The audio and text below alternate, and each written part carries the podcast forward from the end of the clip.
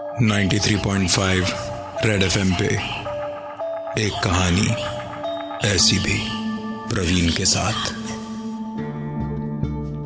हमेशा कहा जाता है कि किसी भी नई जगह पे जाओ तो साफ मन से ऊपर वाले को याद करके जाओ। पल्लवी ने भी नई जगह नई नौकरी ज्वाइन की थी और आज उसका तीसरा दिन था इस ऑफिस में।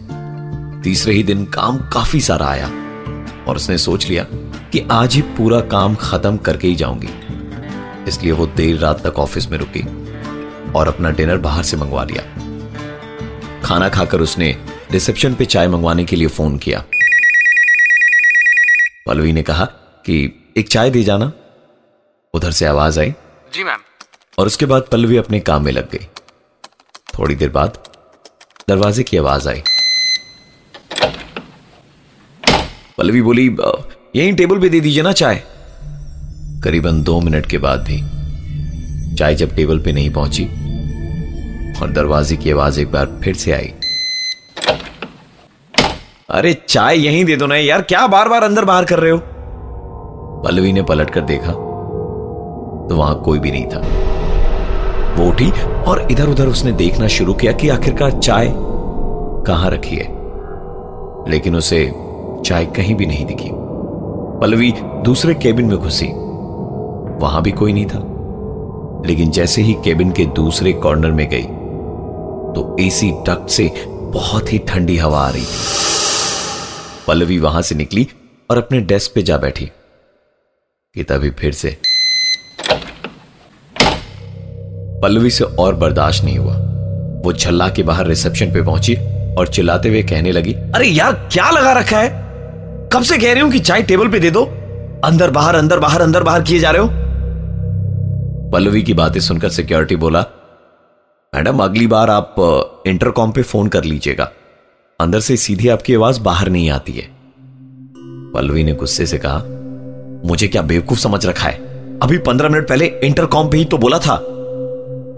यह सुनकर सिक्योरिटी ने कहा, पर मैडम मैं तो आधे घंटे पहले खाना खाने गया था, अभी बस दो मिनट पहले ही आया हूं। इन दोनों के बीच ये बातचीत चल ही रही थी कि तभी हाउसकीपिंग वाला चंद्रशेखर वहां आया और सिक्योरिटी को अपनी आंखों से इशारा करते हुए पल्लवी से कहा, मैडम इनको टेबल छोड़ना अलाउड नहीं है सिवाय खाना खाने जाने के लिए। आज आपका तीसरा दिन है और आप इतनी देर तक रुकी हैं, आप थक गई हैं, बेहतर होगा कि आप घर चली जाएं क्योंकि यहां रात के बाद शहर के रास्ते सेफ नहीं है। पल्लवी उनकी आंखों के इशारे देख के समझ गई थी, नई जगह नए लोगों के बीच सही बात मान लेनी चाहिए, और वो अपने घर के लिए निकल पड़ी। लिफ्ट जैसे ही ग्राउंड फ्लोर पे पहुंची तो आवाज आई, सिक्स्थ फ्लोर। उसने सोचा कि लिफ्ट में खराबियां तो कॉमन बात है आजकल, और अपने घर की ओर चली गई। अगले दस पंद्रह दिनों तक उसके साथ उस ऑफिस में और कोई भी प्रॉब्लम नहीं हुई। पंद्रह दिन के बाद इंडिया पाकिस्तान का मैच था और ऑफिस के लोग अपने घर जा चुके थे। पल्लवी अपने फ्लोर पर बिल्कुल अकेली थी।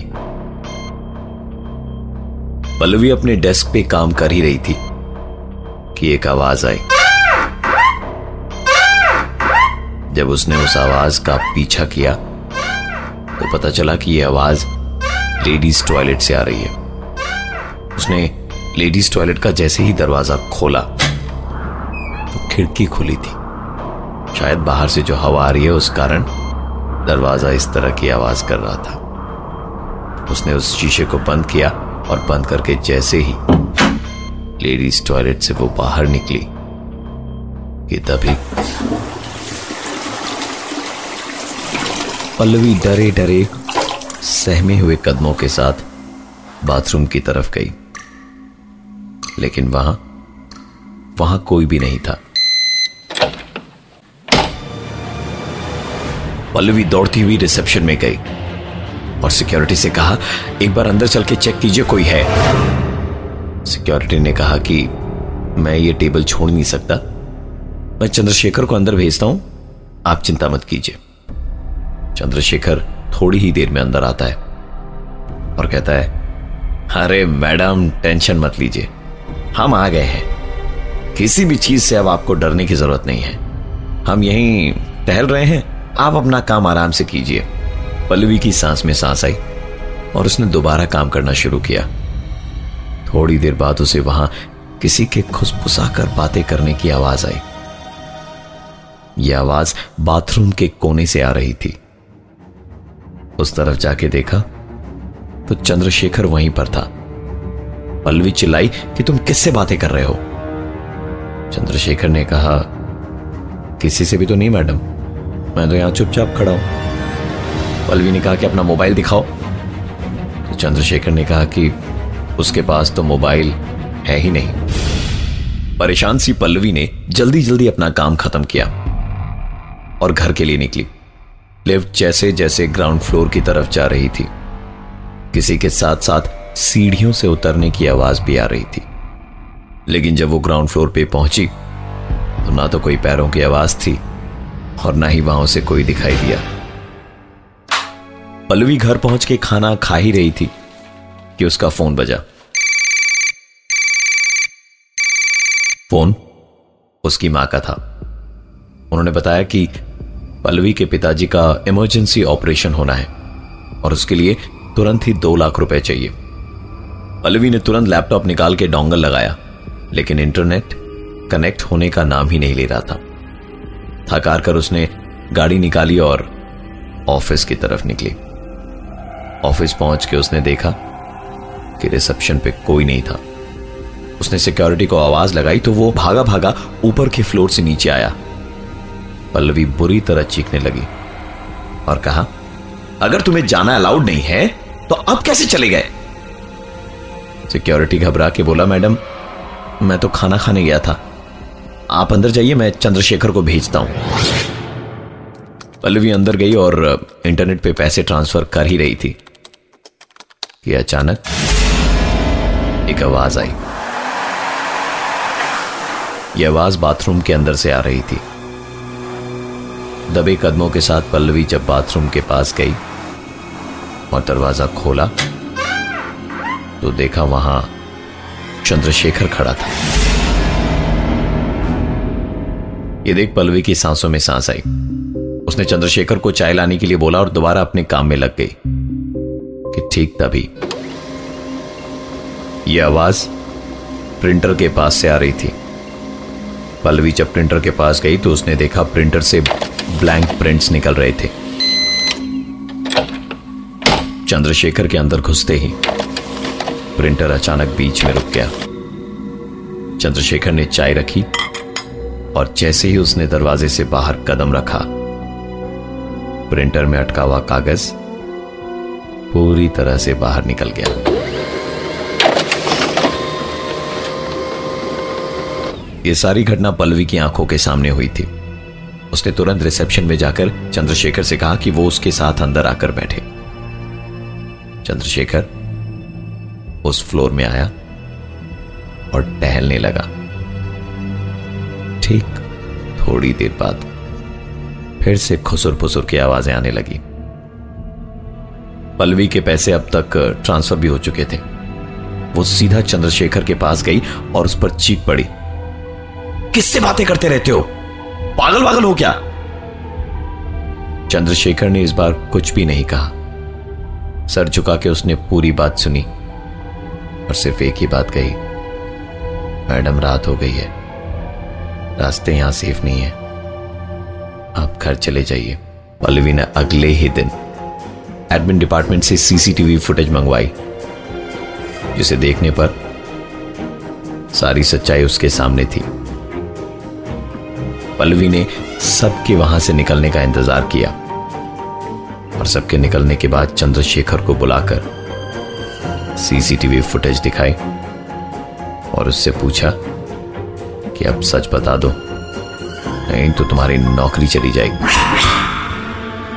चंद्रशेखर मुस्कुराया और बोला कि मैडम मैं यहां बीस साल से नौकरी कर रहा हूं और बड़े मालिक के साथ उसके भी दस साल पहले से।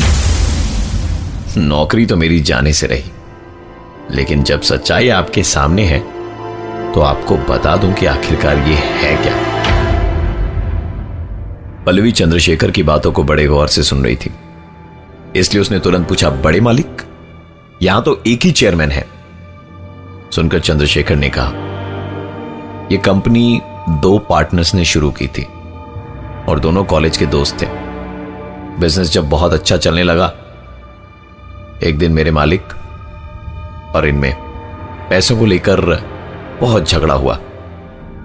मेरे मालिक को दूसरे मालिक ने पैसों के लिए जान से मारने की धमकी दे डाली थी।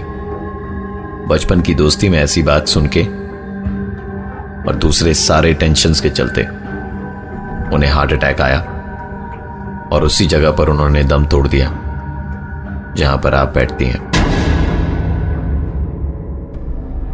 इसके बाद अपने आप पल्लवी समझ गई कि इतना सब क्यों हो रहा था और चंद्रशेखर किससे बातें करता था। अगले दिन पल्लवी जब सुबह ऑफिस आई तो देखा ऑफिस में पुलिस आई हुई है। पता चला कि चंद्रशेखर हार्ट अटैक से मारा गया। पल्लवी चुपचाप वहां से घर चली गई और अपना रेजिग्नेशन उसने ईमेल से भेजा। पल्लवी आज मुंबई में रहती है और इतना सब कुछ होने के बाद भी आज किसी के खुसुर खुसुर करने की आवाज उसे बिल्कुल पसंद नहीं। मैं हूं प्रवीण और ये थी आज की एक कहानी ऐसी भी। तिरानवे पॉइंट पाँच रेड एफएम पे एक कहानी ऐसी भी प्रवीण के साथ। दोबारा सुनने के लिए विजिट करिए हमारा यूट्यूब चैनल नौ तीन पाँच रेड टीवी। तिरानवे पॉइंट पाँच रेड एफएम बजाते रहो।